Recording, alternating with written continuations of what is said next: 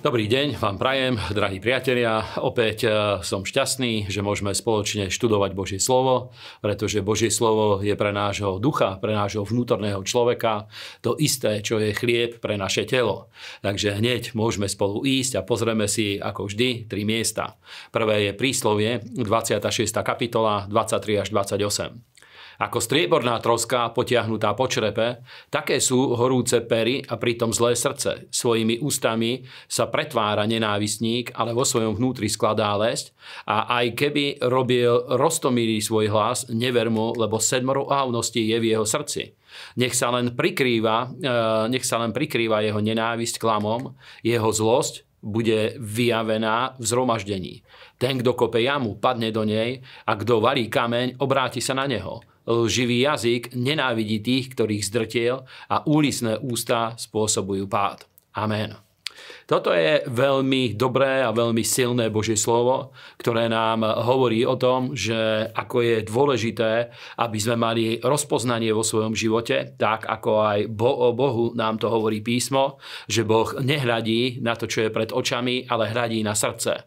A písmo aj na inom mieste v Novej zmluve nám hovorí, aby my sme skúmali duchov, preto je veľmi dôležité, aby sme mali rozpoznanie, aby vedeli sme rozpoznať to, kto k nám hovorí, akým spôsobom k nám hovorí, pretože dneska je veľmi populárne to, aby ľudia rozprávali takým motivačným jazykom, ale Božie slovo hovorí, že tak, ako keď eh, kus črepu je potiahnutý striebrom, vyzerá veľmi pekne, ale je možné sa na ňom zraniť. Zrovna tak je to aj s ľuďmi, ktorí nie sú úprimní vo svojom srdci. A nie len tých druhých ľudí sa to týka, ktorí komunikujú s nami, ale aj o nás samotných je toto veľmi dôležitá pravda, aby boli sme ľudia, ktorí sa nepretvárujú, aby sme chodili v úprimnosti, v priamosti, aby sme komunikovali tie myšlienky, ktoré sú v našom srdci a v našom vnútri. Druhé miesto, takisto veľmi dôležité, je list Židom a to je môj veľmi obľúbený list. List Židom som prečítal veľmi veľakrát, pretože ide na podstatu Božieho slova. A budeme čítať zo 6. kapitoly 10. až 12. verš. Lebo Boh nie je nespravodlivý, aby zabudol na vaše dielo a na úsilnú prácu vašej lásky, ktorú ste dokázali oproti jeho menu, keď ste slúžili svetým a ešte vždy slúžite. Ale želáme si, aby jeden každý z vás dokazoval tú istú snahu a plnosť nádeje až do konca, aby ste nezlenivení, ale aby ste nasledovali tých, ktorí vierou a vytrvalosťou dedia zasľúbenia. Amen. A toto slovo je pre mňa veľmi vzácne, pretože každý človek, ktorý sa znovu zrodil, ktorý je naplnený Svetým duchom, má obrovskú túžbu, aby žil pre Boha a aby slúžil živému Bohu. A je veľmi dôležité, aby táto túžba skutočne sa aj preniesla, pretavila do skutočnej reálnej služby, ktorú robíme v cirkvi, aby sme slúžili voči ľuďom a nie, nie za službu nepovažujeme to, čo robíme voči svojej rodine, pretože to je úplne prirodzené, že každý bohabojný človek sa stará o svoju rodinu, o svoje manželstvo, o deti a o svojich najbližších, pretože ten, kto to nerobí, zaprel vieru, ale tu je reč o službe v cirkvi, o službe ľuďom, ktorí sú mimo náš, naj, naše najbližšie okolie okolie, ktorý, medzi ktorými žijeme, ktorým slúžime službou Evanielia a Božie slovo hovorí, aby v tomto sme vytrvali až do konca, aby nikto sa neunavil, nevyhorel a keď sa to niekomu stálo, aby sme išli do Božej prítomnosti a obnovili sa v tom a aby sme nasledovali tých, ktorí vierou a vytrvalosťou dedia zasľúbenia. Ja na schvál som povedal vytrvalosťou, pretože v origináli je tento výraz a to hovorí o tom, aby, sme, aby niekto neskončil v polovici cesty,